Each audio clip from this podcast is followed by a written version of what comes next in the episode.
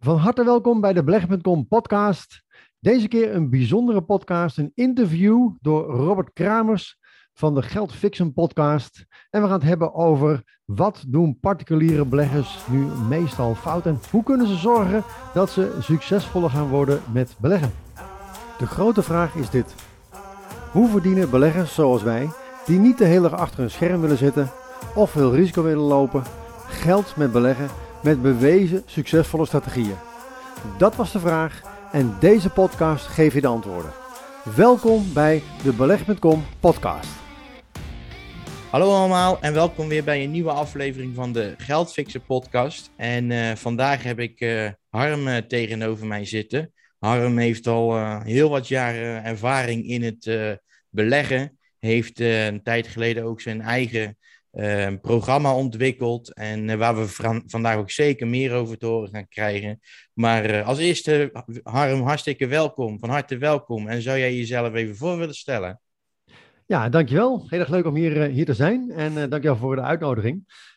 mijn naam is dus Harm van Wijk. En ik heb een website beleggen.com. En daarmee help ik mensen om geld te verdienen op de beurs. En dat doen we op verschillende manieren. Onder andere door middel van, van software.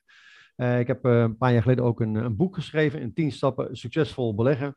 We geven coaching, we geven training, dus we helpen ja, mensen op verschillende manieren allemaal om ja, te leren hoe ze succesvol kunnen beleggen. Ja, nou top, top. Hoe, hoe, ben jij zelf, hoe ben jij zelf in het beleggen gerold? Want je doet het al heel lang. Ja, ja, ik doe dat ongeveer al vanaf mijn, vanaf mijn achttiende. En ik studeerde bedrijfseconomie. En ja, toen ben ik een beetje in aanraking gekomen met, met uh, ja, beleggingsfinanciering en, en, dat soort vakken, kosten, waarde, winst. En dan hadden ze het ook over aandelen en opties en dergelijke. En dat vond ik heel fascinerend. Hè? Het idee dat je je geld voor je kon laten werken, in plaats van te werken voor je geld. Ik dacht, nou, dat is in ieder geval een heel, uh, heel interessant iets. Dus ik ben er steeds meer in gaan verdiepen. Ik ben toen uh, zelf gaan beleggen ben toen op dat moment uh, daardoor uh, ook uh, al het geld wat ik had verdiend in die tussentijd verloren op de beurs. Dus ik dacht van ja, dat gaat toch iets niet helemaal goed. dus ik ben toen gaan kijken naar ja, wat doen dan die succesvolle beleggers anders dan ik? En daar ja. heb ik nog steeds veel van geleerd. Dus ik heb heel veel gekeken naar, naar dat, soort, dat soort partijen. En nou, iedereen heeft zo zijn eigen strategie. En vervolgens ben ik ook gaan kijken naar welke strategie past dan bij mij. En daar ben ik op die manier ja, op die weg uh, de afgelopen decennia druk bezig geweest. Eigenlijk om mijn eigen uh, weg te vinden daarin. En heb op basis daarvan ja, besloten om software te ontwikkelen, om boeken te schrijven, om een opleidingstraject op, op te zetten. En inmiddels helpen we dus zo'n zo'n 64.000 mensen om ja, te leren hoe ze succesvol kunnen beleggen. Ja, oké, mooi, mooi. Maar je, je, je benoemt daarnet, zeg je van dat jij in het begin, hè, heb je, ben je ook, ben je ook uh, veel geld verloren en heb je ook een aantal fouten gemaakt.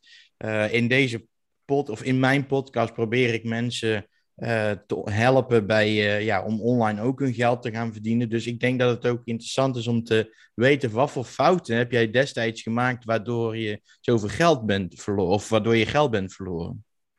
Ja, ik denk dat ik ongeveer alle fouten die, die je kan maken ongeveer gemaakt heb. Eén uh, belangrijke die ik dus in het begin heb gemaakt is onder andere door al je eieren in een mandje te leggen. Er kwam op de universiteit kwam er iemand die kwam spreken. Uh, dat was Joep van de Nieuwenhuizen en die kwam vertellen over Begeman. Uh, hij is, uiteindelijk is hij de bak ingedraaid voor, ja, hij had het niet, zich niet helemaal aan de, aan de wet en regelgeving gehouden. Ja. maar hij kwam dus vertellen wat hij allemaal aan het doen was. Was toen enorm populair. ze noemden hem ook al de bedrijvendokter. Ja. En ja, overtuigde ons eigenlijk om al, zijn geld, uh, om al ons geld in zijn bedrijven te investeren. Nou, dat heb ik dus ook gedaan. ik heb al mijn aandelen verkocht. Die heb ik allemaal geïnvesteerd in, uh, in Begeman. En uh, nou, niet lang daarna uh, crashte de koers van Begeman, uh, ging ongeveer 80, 90 procent van de koers af. En op dat moment het geld waar ik dus hard voor had gewerkt, hè, wat ik heb verdiend met krantenwijken, met het werk in kledingzaken, in de horeca, hè, dus met drie gulden 10 per uur. Dus een hele dag werken voor ongeveer zo'n uh, zo'n uh, 25 gulden. Dus ongeveer ja. 10 euro. Dus dat had ik op die manier uh, allemaal bij elkaar ver, verdiend. En dat ging dus ja, in een hele korte tijd ging het allemaal door het putje. Ja, ja, ja, ja oké. Okay. En, en, en is dat... Um, uiteindelijk heb je daar ook wel weer je voordeel mee gehad, denk ik, door die lessen die je ervan van hebt gegeven. Hoe heb je dat dan ja, in, in, in die tijd daarna dan aangepakt? Nou ja, ik ben dus vooral, hè, wat ik al zei, gaan kijken naar wat doen die succesvolle beleggers dan anders. Hè? Want ik dacht van ja, dit is dus niet de weg. Uh, dus ik ben wat dat betreft gewoon eh, heel erg dankbaar dat hij dat uiteindelijk gewoon heeft gedaan. Want daardoor ben ik op het spoor gekomen om te gaan kijken naar wat de succesvolle beleggers doen. Nou, en een van de lessen die ze dus meegeven is zorg voor spreiding. Hè? Ga niet al je eieren in één mandje leggen. Uh, zorg ervoor dat je ja, je risico's beperkt. En uh, nou, dat hebben we dus onder andere ook, uh, ook gedaan. Dus uh, op die manier heb ik daarna ja, een mooi gespreide portefeuille opgezet. gebruik maken van bewezen succesvolle strategie. Dus niet op basis van emotie, maar op basis van ratio, op basis van statistiek en kans berekenen. Dus een systeem ontwikkeld, ja. waarmee ik dus op dit moment ja, zeer veel mensen, mensen help.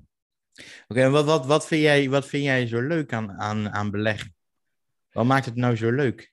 Nou, het leuke is denk ik dat alles wat er in de wereld gebeurt, heeft uiteindelijk een invloed op de beurs. Hè? Van, van een, uh, een kredietbubbel, uh, een bankencrash, uh, een coronacrisis, tot aan Monica Lewinsky en sigaren, Twitter van... van, van, van dus ja, alles wat er gebeurt heeft een invloed op de koers. En ja. hè, zorgt ervoor dat de beleggers in beweging komen door ofwel enthousiast te worden en met z'n allen te gaan kopen, ofwel dat iedereen uh, ja, negatief wordt uh, en op dat moment uh, aandelen gaat verkopen. En ja, ehm, de koers is wat dat betreft eigenlijk altijd gewoon het uitgangspunt, of tenminste het resultaat van wat alle beleggers wereldwijd nu vinden van bijvoorbeeld een bedrijf als Google of Facebook.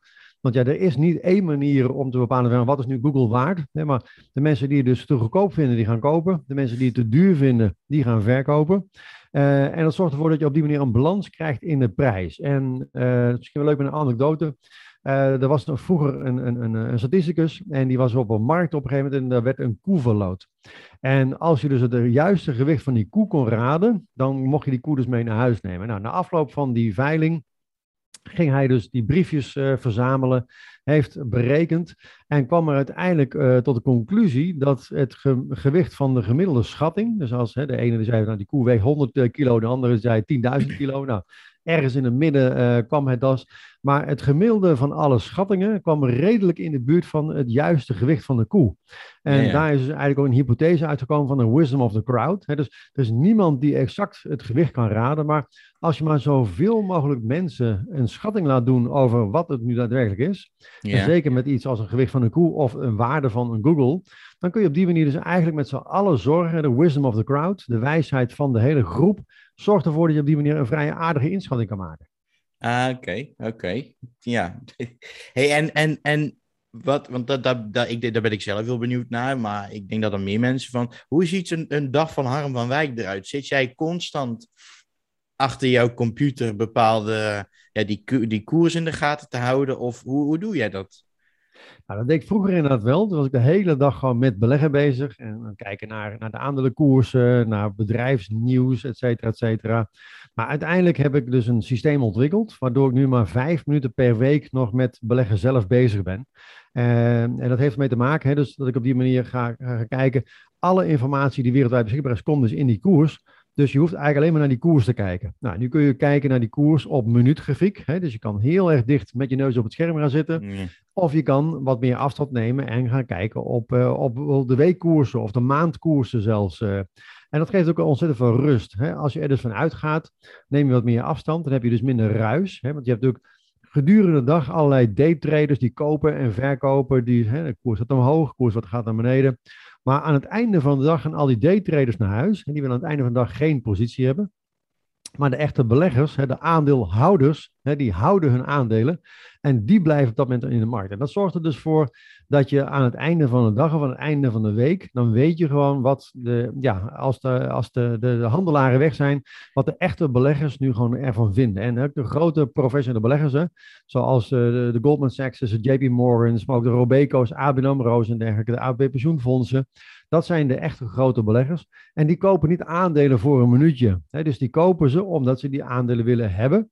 En dat zorgt er dus voor dat je op dat moment echt de werkelijke ja, koers eigenlijk kunt, kunt zien. Dus als alle stof, stofwolken zijn opgetrokken gedurende de dag, dan zie je aan het einde van die periode wat er gebeurt. En als je dan wat meer afstand neemt, dus ik doe dat op weekbasis, Één keer in de week hoef ik maar naar mijn aandelenportefeuille te kijken. Nou, die software geeft dus aan wanneer er sprake is van een stijgende trend. Dus wanneer Mhm. hè, de grote olifanten, zoals ik ze noem, hè, de grote eh, professionele beleggers, wanneer die zijn ingestapt en ze ook blijven zitten, dan gaan de koersen omhoog. Als die grote olifanten beslissen van, hé, hey, dit zit niet meer zo heel erg lekker, ik ga verkopen. Die zijn te groot om in, met één druk op de knop al hun aandelen te verkopen. Dus dat moeten ze stapje voor stapje doen. En dan zie je dus al dat die koers st- stapje voor stapje wat aan het dalen gaat. Nou, op dat moment krijg ik dus een signaal van mijn software van hé, hey, we gaan nu uit deze positie stappen. En dat zorgt er dus voor dat je eigenlijk gebruik maakt van de kennis van die grote professionele beleggers. We kijken eigenlijk over hun schouder mee wat ze doen. Dat is niet wat ze zeggen, want heel vaak heb je natuurlijk eh, mensen op eh, radio en in de kranten. Die hebben allemaal een mening en de ene vindt het ene en de andere vindt het andere. Het gaat uiteindelijk gewoon maar om één ding. En dat is gewoon wat mensen doen. Dus niet zozeer wat ze allemaal roepen. Hè, want vaak hebben ze ook een bepaald belang. Hè. Ze hebben een bepaald bedrijf, daar willen ze vanaf, van die aandelenkoersen. Maar dan publiceren ze toch nog een heel mooi, een positief nieuwsartikel. Want ja, ze moeten natuurlijk wel aan iemand anders die aandelen kunnen verkopen. Dus eh, daarom is het ook belangrijk. Hè, een voorbeeld bijvoorbeeld gewoon van, van Wouter Bos destijds. Hè, die is dus eh, zei van, nou, Fortis was in de kern een gezond bedrijf volgens Wouter Bos. Nou, terwijl je wist dat zijn ambtenaren op hetzelfde moment bezig waren met een reddingsoperatie bij Fortis. Maar als hij dus op tv had gezegd van ja, het bedrijf is eigenlijk de dode opgeschreven, was iedereen natuurlijk al, had zijn aandelen al verkocht. Ja. Dus, Ja. eh, dus op die manier, je moet nooit kijken naar wat mensen zeggen, je moet altijd kijken naar wat mensen doen. Oké, en, en ehm, ik, zo heel even op jouw programma terug te komen. Van je, je zegt van dat je dan de signalen krijgt wanneer al die eh, grote, de grote mannen, om maar zo te zeggen, eruit stappen. Misschien is het gewaagd om dit te zeggen, maar is het dan dus zo dat je eigenlijk bijna nooit niet echt heel veel geld kunt verliezen als je dat constant in de gaten houdt? Nou ja, het zorgt ervoor dat je in ieder geval op een objectief systeem hebt. En dat zorgt er dus voor dat je op die manier ook je risico managt. Nou, naast het feit dat je uitstapt wanneer je dus in een dalende trend eh, komt, maken we natuurlijk ook gebruik van een stop-loss, zoals we dat noemen. Dat zorgt ervoor dat je je, als er een daling plaatsvindt die een bepaalde omvang heeft, eh, nou, ik, heb, eh, ik hanteer dan een regel van 20%. Hè, dus je geeft het aandeel wel een bepaalde ruimte. Hè. 10% is te kort, dat is ongeveer hetzelfde als jij bijvoorbeeld een hond gaat uitlaten, dan heb je een heel kort riempje, hè, want je weet nu Ja. eenmaal, die hond gaat alle kanten op. Nou, is net als met die koers. Je hebt, die, die, die koers heeft een bepaalde bewegingsruimte nodig, eh, maar niet te veel. Nou, en op het moment dat je gewoon eh 20% bent gedaald vanaf de hoogste slotstand, dan geeft het signaal, eh, of het systeem ook een signaal, dat je op dat moment, ja, dan is het, eh, het mooie is eraf, dan sluiten we de positie. En we zorgen, omdat we die manier gewoon spreiden over heel veel verschillende posities, dat we op die manier nooit meer dan 1% van ons vermogen eh, riskeren. En dat is een, een van de belangrijkste uitgangspunten, zodat je namelijk altijd goed kan slapen. Hè? Want als je 1% per positie riskeert, nou, dat zorgt in ieder geval niet voor dat je gelijk eh, slapeloze nachten hebt op het moment dat één aandeel eventjes eh, het wat minder doet. Ja, nee, dat, dat zou geven, denk ik, een heel fijn gevoel als je, als je weet dat het ongeveer om een, om een dik bij 1% blijft. En op het moment dat jij gaat, gaat eh, investeren in een aandeel, hè, kies jij zomaar willekeurig iets of doe jij ook, eh, doe jij ook echt wel onderzoek daarvoor van waar je, in welk aandeel jij wil gaan investeren? In welk bedrijf jij wil gaan investeren? Nou, dat is een goede vraag. Nou, wat ik, wat ik onder andere doe, is ik ga eh, van tevoren een lijstje maken met aandelen waarin ik zou willen investeren. Nou, en dat kunnen verschillende lijstjes zijn. Ik heb op die manier verschillende lijstjes. Bijvoorbeeld, een bepaalde trend op dit moment is cybersecurity. Hè? Dus er zijn heel veel eh, hacks op dit moment. Dus dat soort bedrijven doen het heel erg goed. Eh, een ander eh, sector die het heel goed doet op dit moment is bijvoorbeeld duurzame energie met waterstof en dergelijke. Dat is ook een bepaalde belangrijke trend. En dat is een trend die waarschijnlijk niet van de een op de andere dag zomaar overgaat. Dus daarom probeer ik op die manier trends te, te vinden die het heel erg lang, eh, of tenminste wat langer, kunnen, kunnen blijven doen. Eh, en dan ga je vervolgens op basis van een lijstje, ik maak dan 30 aandelen die dan eh, interessant zijn om, eh, om te volgen. Die ga ik op dat moment analyseren. Dus ik probeer het kaf van het koren te scheiden door eh, met mijn software te gaan kijken welke aandelen zitten nu in een stijgende trend. Dus waar zijn die grote olifanten nu in het, in het eh, investeren? Ja. En waar eh, ja, rennen ze hard uit? Eh, en En, en dat zorgt er dus voor dat, dat je uh, verschillende mooie lijstjes kan maken. Uh, met bijvoorbeeld technologie aandelen. Hè? De Googles, de Amazons, de Netflixen van deze wereld. Die doen het ook ontzettend goed. een sector die op dit moment ook heel interessant is, zijn bijvoorbeeld met, met, die, met, met die microprocessoren. Dus de, de, de, de, chipfabrikanten, zoals de yeah. Lito's en dergelijke van deze wereld. Nou, en we weten, we hebben steeds meer chips nodig. Dus dat is geen trend die, het is geen hype, zeg maar. Het is niet morgen overmorgen, we morgen geen, geen chips meer over hebben. Dus nou, dat soort bedrijven probeer ik op die manier in een, in, een, in een lijst te zetten. En dan te gaan kijken van welke aandelen zijn nu goed en welke zijn nu niet zo goed. Hè? Want bijvoorbeeld zo'n zo'n sector waterstof, ja, daar zit heel veel kaf onder het koren. En dan is de truc als je dus gelooft in die ontwikkeling van duurzame energie en waterstof, hè, dat fossiele brandstof ooit een keer opgaat en met uitstoot en dergelijke, en uh, dat je dan die transitie moet gaan maken. Maar dan is dus de truc, ja, hoe zorg je nu dat je dus ja, het kaf van het koren kan, kan scheiden? Nou, en daar heb je dus objectieve criteria voor nodig, want jij bent anders in je eentje niet in staat om uh, ja, die grote professionals te gaan verslaan. Want die zitten er met teams van, van, van ja, de knapste koppen. En als jij in je eentje als particuliere belegger het moet gaan opnemen tegen een team van professionals. Hè, dat is hetzelfde als jij het in je eentje moet gaan opnemen tegen Nederlands elftal. En nou, ja, schat je hoog in. Maar de meeste mensen hebben dan toch wel een uitdaging om het dan win te winnen van een, een team van professionals. Yeah, dus yeah. daarom, hè, ga niet proberen om te winnen van zo'n team van professionals. Maar ga kijken wat ze doen. Hè, en kijk over hun schouder mee. Hè. Vroeger op school mocht je niet afkijken. Nou, nu mag je dus wel afkijken. Sterker nog, als je succesvol wilt zijn, dan moet je juist gaan afkijken. Moet je juist gaan kijken, wat doen die succesvolle uh, beleggers? Ja, ja, ja. ja. Oké, okay, jij, jij, jij, jij belegt dan, jij vertelt net van hoe jij dan jouw eh, onderzoek uh, doet. Is dat ook iets wat, uh, wat want ik, ik weet, want ik heb jouw webinar ook gevolgd. Um, nou ja, jou, jouw product ook gepromoot, de Trading Navigator methode. Is het dan ook zo dat je naast de, het, het krijgen van die software ook daar coaching in krijgt in van hoe je nou die, um, dat onderzoek gaat uitvoeren. Klopt. Want dat is ook heel belangrijk, hè? want als jij software koopt, hè, bijvoorbeeld je koopt uh, Word of Excel, uh, maar je krijgt er geen training bij hoe je daarmee uh, moet werken, ja, dan kan je niet het maximale eruit halen. Dus daarom, we hebben naast de software, hebben we ook een mooi opleidingspakket gemaakt, een on online training, die dus in je eigen tempo kunt volgen. Hè. Het is een zesweekse training, maar ja, er zijn mensen die doen er zes maanden over, er zijn mensen die doen het in zes dagen. Uh, dus iedereen kan het op zijn eigen tempo doen. En dan leer je dus precies hoe die software werkt en waarom die software goed werkt. Want een van de belangrijke dingen is natuurlijk gewoon dat het niet een black box is. Het is niet een kwestie, je gooit er wat koers in en rolt een, uh, een koper of verkoper uit. Uh, want ja, als je 100% vertrouwen moet hebben in het systeem, hè, want ik kan me voorstellen op het moment dat er dan iets gebeurt, hè, zoals bijvoorbeeld met, met, met corona, dat je dan gaat, gaat twijfelen van ja, moet ik me nu wel aan het systeem gaan houden? En als je snapt hoe het systeem werkt en dat het, hè, waarom het succesvol is, waarom het eigenlijk werkt, dan is het veel makkelijker om je aan het systeem te houden. Dus daarom doen we uh, naast de opleiding ook een coaching uh, traject erbij. We zorgen ervoor dat jij 100% vertrouwen hebt in hetgene wat je doet. Oké, top. Ja, ik denk dat dat ook heel belangrijk is. Weet je, ik, wat, wat ik heel vaak hoor, is, is um, uh, je hoort daar heel, heel vaak die, die, dat soort berichten van als, als beginnende nou ja, als je als beginner in aandelen wilt gaan, gaan uh, investeren, ga, dan kijk ook even naar mezelf. Toen, toen ik dan net deed, toen was ik gewoon op, op, de Buck Zero app. En dan zat ik, uh, nou, dat leek, me, dat lijkt me wel een leuk aandeel. Dat lijkt me wel een leuk aandeel.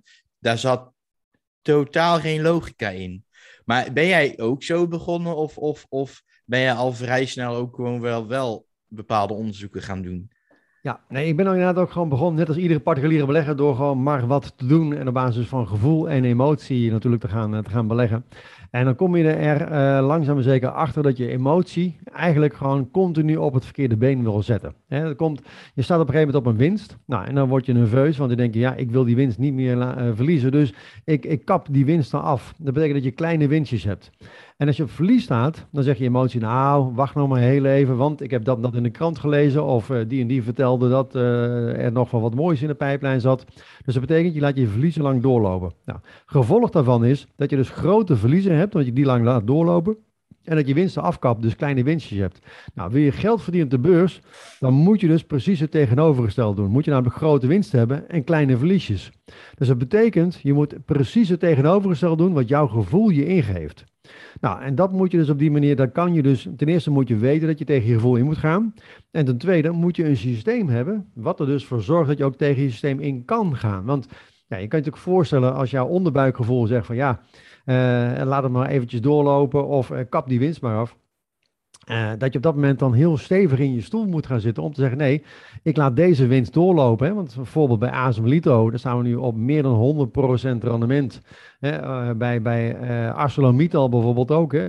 Nou, ik vond het ook heel raar. Ik zag op een gegeven moment de koersen oplopen van ArcelorMittal. Ik dacht van nou, hè, economisch, door, door de hele crisis, hè, er zal waarschijnlijk toch wel niet heel veel vraag naar staal komen.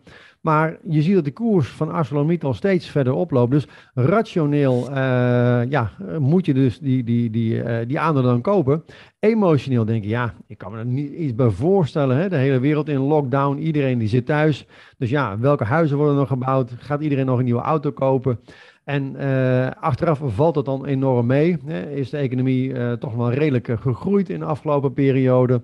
En zien we dat ja, dat soort bedrijven als ArcelorMittal gewoon toch uh, ja, fors zijn, uh, zijn gegroeid. En dat geeft eigenlijk op die manier gewoon toch al aan dat je emotie, ja, het is heel belangrijk, hè, maar gebruik die niet bij beleggen. Dus gebruik die bij alle andere zaken, dat is prima.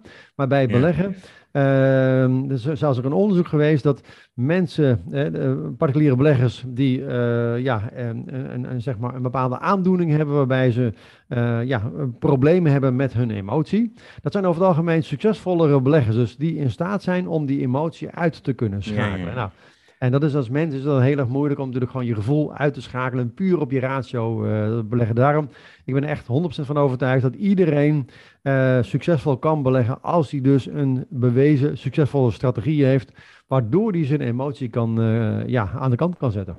Ja, oké. Ja, mooi. Ik, ik, en ik denk ook iets wat ik, wat ik ook vaak hoor, en daar betrap ik mezelf ook op, dat dat was vooral toen ik net die aandelen dan had gekocht bij Bugs. Denk, oh, dan heb ik over, heb ik over drie maanden heb ik, uh, het dubbele terug, bij wijze van spreken. Hoe, hoe realistisch zijn dat soort dingen? Want ik denk dat dat heel, dat merk ik sowieso bij heel veel mensen, uh, dat die gewoon heel snel hetzelfde, ja, ik doe dan affiliate marketing, dat mensen binnen nu en, en, en, en een jaar, of binnen nu een half jaar al, al tonnen op hun bank hebben staan. Ja, dat zo zo werkt het niet. Maar hoe, hoe gaat dat in het beleggen? Ja, nou ja eigenlijk ook hetzelfde. De meeste mensen die, die, die, die overschatten eigenlijk gewoon wat er op de korte termijn kan gaan gebeuren. En ze onderschatten juist wat er op de lange termijn gebeurt. Dus bijvoorbeeld over een periode van 10 jaar. Want als je bijvoorbeeld uh, 10% rendement haalt uh, op jaarbasis, dat is het gemiddelde van de afgelopen 100 jaar gemiddeld. Dus ja, dan mag je dat ook ongeveer verwachten als rendement. Ja. Dus ga er niet vanuit dat jij zomaar de next Google of de, de volgende Facebook uh, zomaar uh, in je eentje gaat, uh, gaat ontdekken. Dat kan, hè? die zitten er soms ook tussen. Maar de meeste mensen die willen inderdaad gewoon op een hele korte termijn gewoon rijk zijn, rijk worden, zonder daar al te veel voor te doen. Terwijl op het moment dat ze ja, dingen die, die, die werken, gewoon consistent blijven, blijven doen. Als jij 10% rendement haalt, verdubbelt je geld elke zeven jaar. Dus als je begint met een ton, dan wordt het op een gegeven moment 2 ton, 4 ton, 8 ton, 1,6, 3,2 miljoen, 6,4 miljoen. Dus dat wordt op een gegeven moment gewoon een behoorlijke zak met geld. Alleen de meeste mensen die zijn niet bereid om het geduld op te brengen om op die manier gebruik te maken van dat compounding effect, dat rente op rente effect, waardoor je vermogen dus gaat groeien. En uh, ja, ze gaan dan hele hoge risico's gaan ze nemen. Um, en ja, we weten ook gewoon één keer in de zoveel tijd komt er een crisis. Hè. We hebben bijvoorbeeld een internetbubbel gehad die rond de, rond de millenniumwisselingen zeg maar uh, in elkaar uh, klapte tot aan 2003. Uh, ging de beurs van 700 punten naar de 200 punten. Nou ja, als je dan net al die jaren daarvoor alles hebt opgebouwd en je ziet het ineens gewoon fors teruglopen en je gaat dan ook nog een keer ja, de verkeerde beslissing nemen, dan ben ik een groot deel van je geld kwijt. Nou, ja. We hebben een, een kredietcrisis hebben we gehad natuurlijk in 2007 tot 2009. He, dan ging de beurs nog eens een keer van de 560 naar de 190 punten. Dus hebben we weer een forse correctie gehad. Nou, in 2020 hebben we natuurlijk gewoon de coronacrisis gehad, waarbij de beurs ook weer richting de 400 uh, punten ging. Uh, dus één keer in de zoveel tijd ontstaat er nu eenmaal gewoon een crisis. Hè? Dat is gewoon voor alle tijd.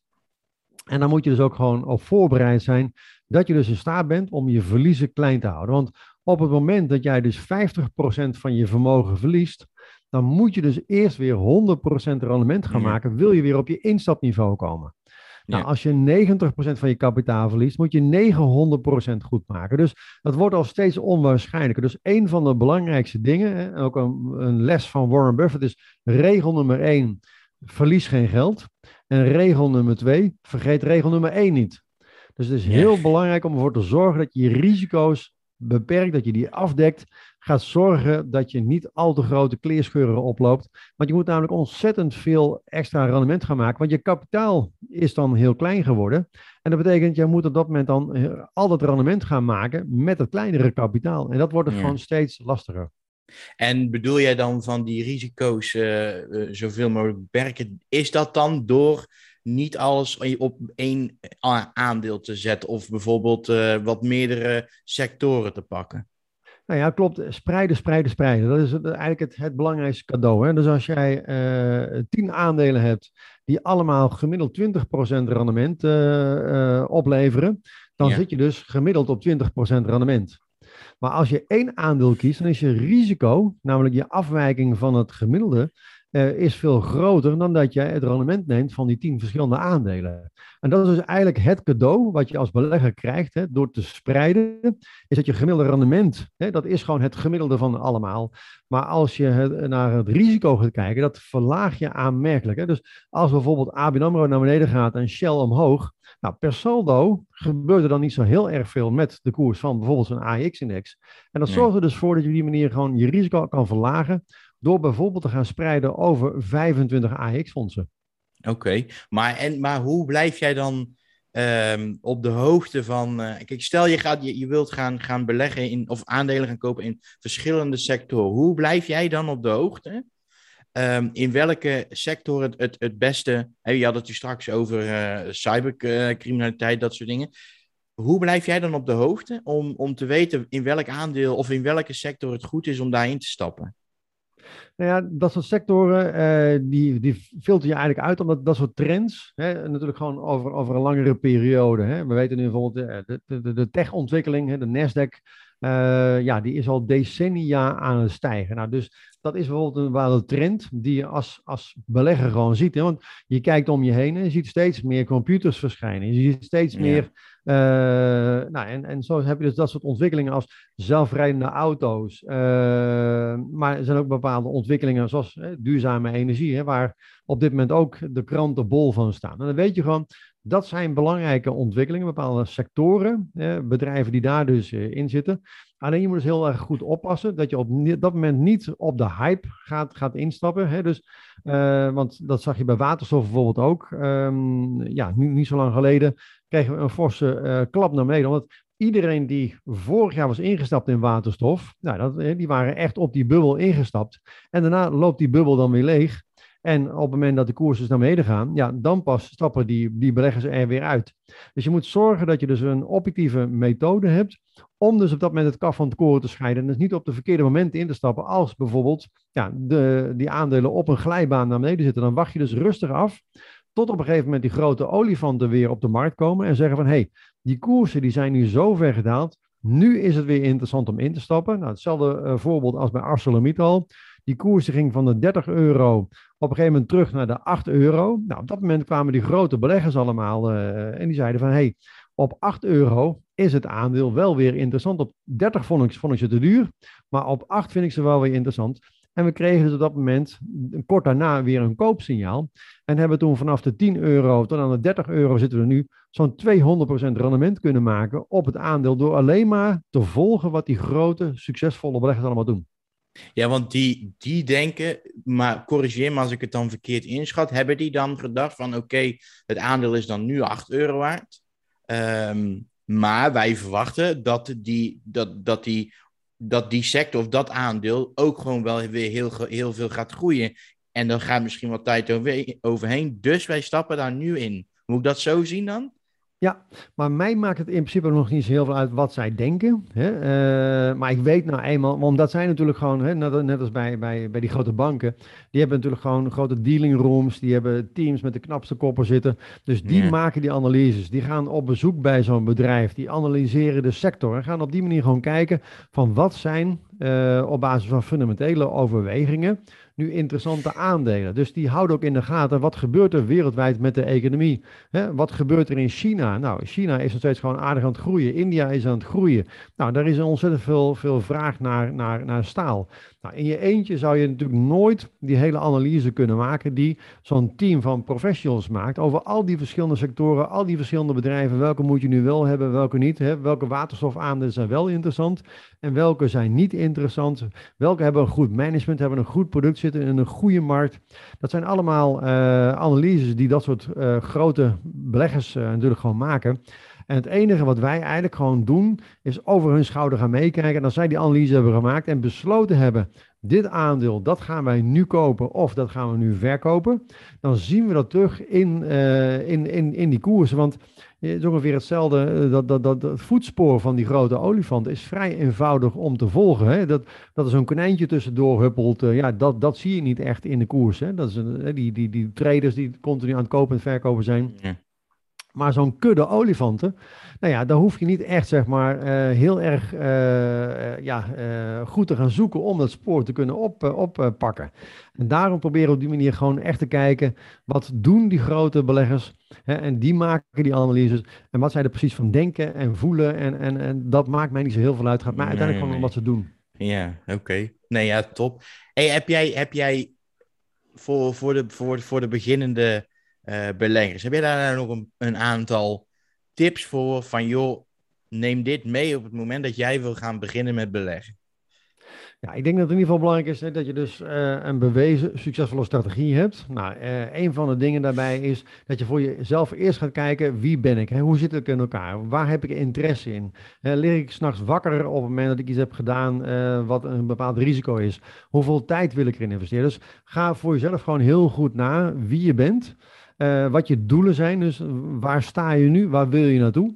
Uh, en ga dan gewoon op zoek naar welke strategieën zijn er allemaal. En ga dan kijken dat je een strategie zoekt die bij jou past. Want het is makkelijker om een strategie te vinden die bij je past, dan te proberen een strategie die je tegenkomt. Hè. Je hebt op internet iets, ben je tegengekomen. En je gaat kijken of je dan je persoonlijkheid kan gaan aanpassen aan een strategie die je gevonden hebt. Dat is een aanmerkelijk lastiger proces yeah. dan een strategie zoeken die bij jou past.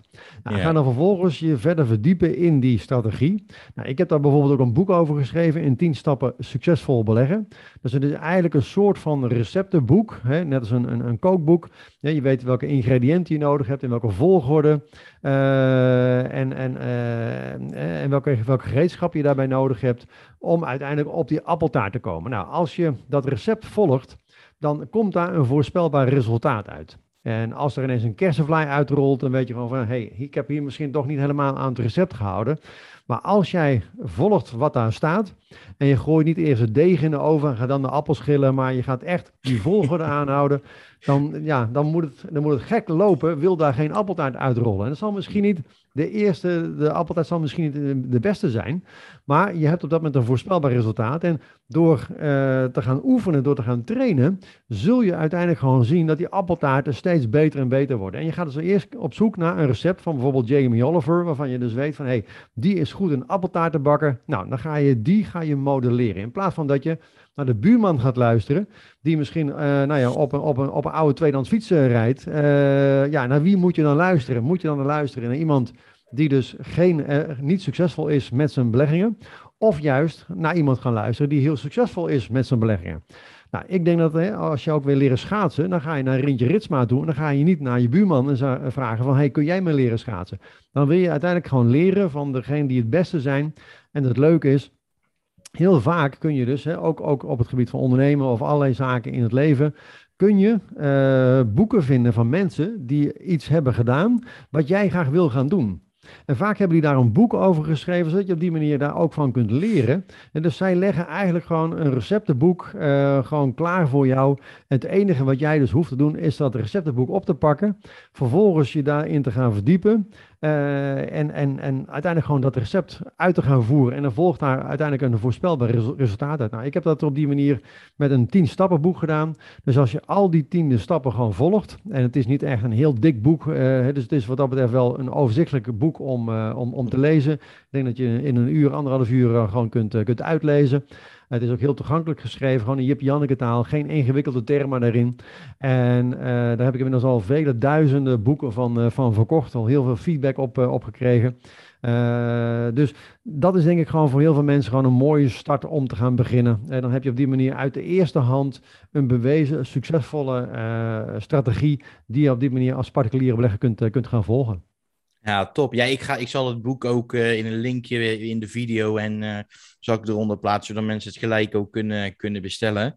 Ehm, want want dat, die vraag die, die schoot mij net ook te binnen. Is beleggen in aandelen, is het moeilijk? Nee, het is, het is niet moeilijk. Iedereen kan het leren, daar ben ik echt van overtuigd.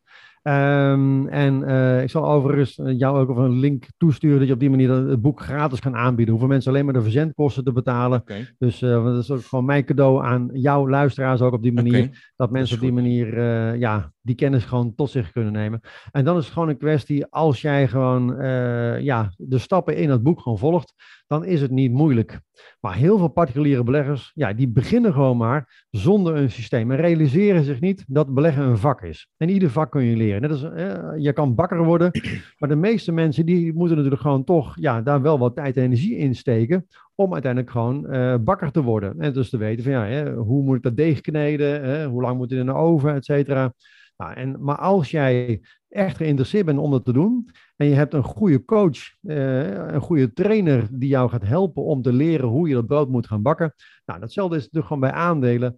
Als jij iemand hebt die je kan helpen om te leren hoe je dat moet doen, die geeft jou de juiste tools, de juiste, eh, juiste gereedschap, de juiste stappen, de juiste ingrediënten wat je nodig hebt. Dan ben ik ervan overtuigd dat iedereen succesvol kan zijn met beleggen.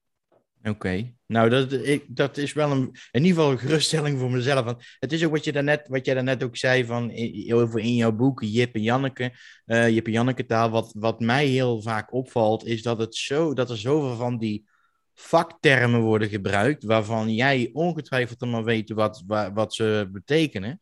Uh, maar waarvan ik zeker weet, als ik alleen nog maar zelf kijk, dat ik heel veel van die termen gewoon niet begrijp. En daardoor het, het hele um, beleggen in aandelen het zo moeilijk maakt, terwijl dat misschien eigenlijk helemaal niet zo is. Nee, klopt. En dat is ook een beetje hoe de sector dat graag wil zien. Hè? Want die bank wil natuurlijk uiteindelijk gewoon laten zien dat het heel ingewikkeld is zodat jij uiteindelijk gewoon maar kiest om dan via die bank uh, in een beleggingsfonds te, te ja. stappen van ja. ja, beginnen maar niet zelf aan, wat is veel te ingewikkeld. Uh, maar ze vertellen er dus niet bij dat de gemiddelde kosten van zijn fonds tussen de 3 en 5 procent op jaarbasis liggen. Dus er is iemand die altijd verdient aan beleggingsfondsen. Alleen ja, dat is niet de klant. Maar de bank, uh, de aanbieder ervan, die verdient altijd, altijd gewoon daar natuurlijk een hele mooie boter mee.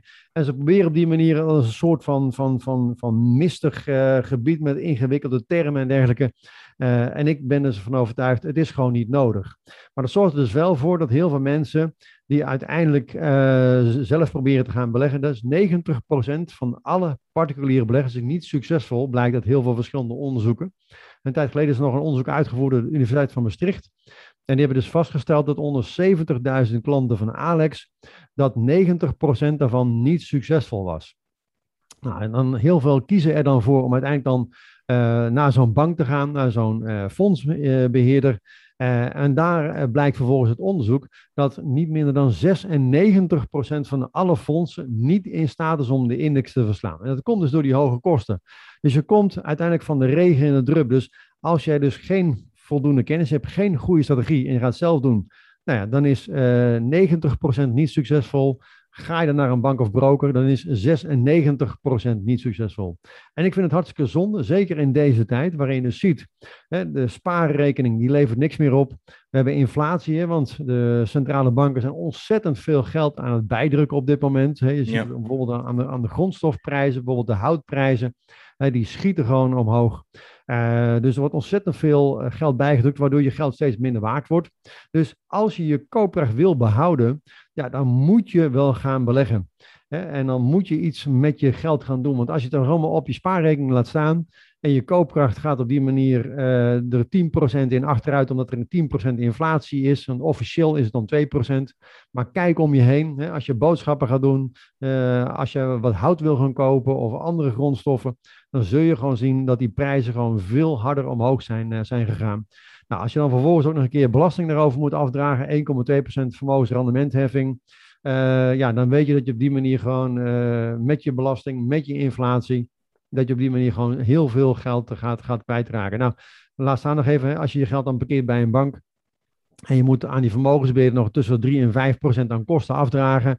Nou, dan moet je al met al gewoon wel 10 procent goed maken. Nou, we weten gewoon dat soort uh, fondsmanagers, die willen juist heel dicht bij de index blijven. Want als de beurs omhoog gaat, ja, dan willen ze natuurlijk niet hebben dat op dat moment een, bepaalde positie hebben ingenomen waar ze dan niet mee profiteren, niet meestijgen met de markt. En als het naar beneden gaat, dan kunnen ze zeggen, ja, daar kunnen we ook niks aan doen, want de markt gaat nu helemaal naar beneden. Dus, dus het zijn uh, zogenaamde, zoals we het noemen, indexhuggers. Ze willen heel dicht bij die index blijven. Maar ze willen natuurlijk ook gewoon tussen de 3 en 5 procent aan kosten in rekening brengen. Met heel veel verborgen kosten. Uh, dus, want uh, ze publiceren alleen maar de kosten die ze dus voor het beheer in rekening brengen. Maar alle transactiekosten bijvoorbeeld, alle marketing, verkoopkosten, zitten er allemaal nog niet bij. Dus als je die nog een keer gaat meerekenen, dan weet je dus één ding zeker, is dat die bankier heel veel geld verdient. Uh, dat zien we nu ook weer aan de cijfers die die banken op dit moment weer publiceren. Die maken vele miljarden aan, aan winst. Uh, en de meeste particuliere beleggers, ja, die uh, betalen dus feitelijk gewoon mee aan die enorme winsten van die bankiers. Ja, ja, ja. ja. Nou ja, dan, dan denk ik dat, uh, dat daar wel andere, betere dingetjes zijn om, of andere wegen zijn, zoals, zodat het ook voor ons ja, financieel verdelen fijner is. Ja. Heb ik nog tot, tot slot, Harm. Ik, ik heb hem zelf een tijdje geleden ook gevolgd, maar jij, jij biedt ook regelmatig een, een gratis webinar. Wat, wat, wat wordt er in dat webinar um, besproken? Nou, we bespreken daar in ieder geval wat zijn nu bewezen succesvolle strategieën en hoe werkt dat nou eigenlijk, dat, dat systeem? En uh, optiestrategieën en bijvoorbeeld hè, wat ik net ook zei over bijvoorbeeld het, uh, het, reduceren van je kosten. Hè? Dus zorg ervoor dat je je kosten beperkt houdt, dat je uh, ja, het zelf gaat doen. Hè? De beste investering is een investering in jezelf er is maar één persoon die het beste voor jouw geld kan zorgen en dat ben jij. Dat moet je dus niet uit handen geven. dat is hetzelfde als als je je huwelijk, uh, ja, dat, je gaat dat onderhoud uh, wat je met, je met je partner hebt, dat ga je ook niet uitbesteden iemand anders. Dus je moet zorgen dat je je gaat verdiepen in die materie, dat je gaat investeren in die kennis. Want ik ben ervan overtuigd dat iedereen uiteindelijk succesvol kan zijn met beleggen als je bereid bent om daar in ieder geval wel in te investeren, hè, dat je op die manier ook wat tijd en energie daarin wil, in wil steken. Het is niet ingewikkeld. Hè, uh, en ik heb het op die manier ook gewoon in dat boek in 10 stappen, dus eigenlijk voor heel veel mensen uh, ja, toegankelijk gemaakt. Uh, volg gewoon stap 1, ga dan naar stap 2, totdat je uiteindelijk gewoon bij stap 10 uitkomt. En dan weet ik dus zeker dat iedereen uiteindelijk hier succesvol mee kan zijn.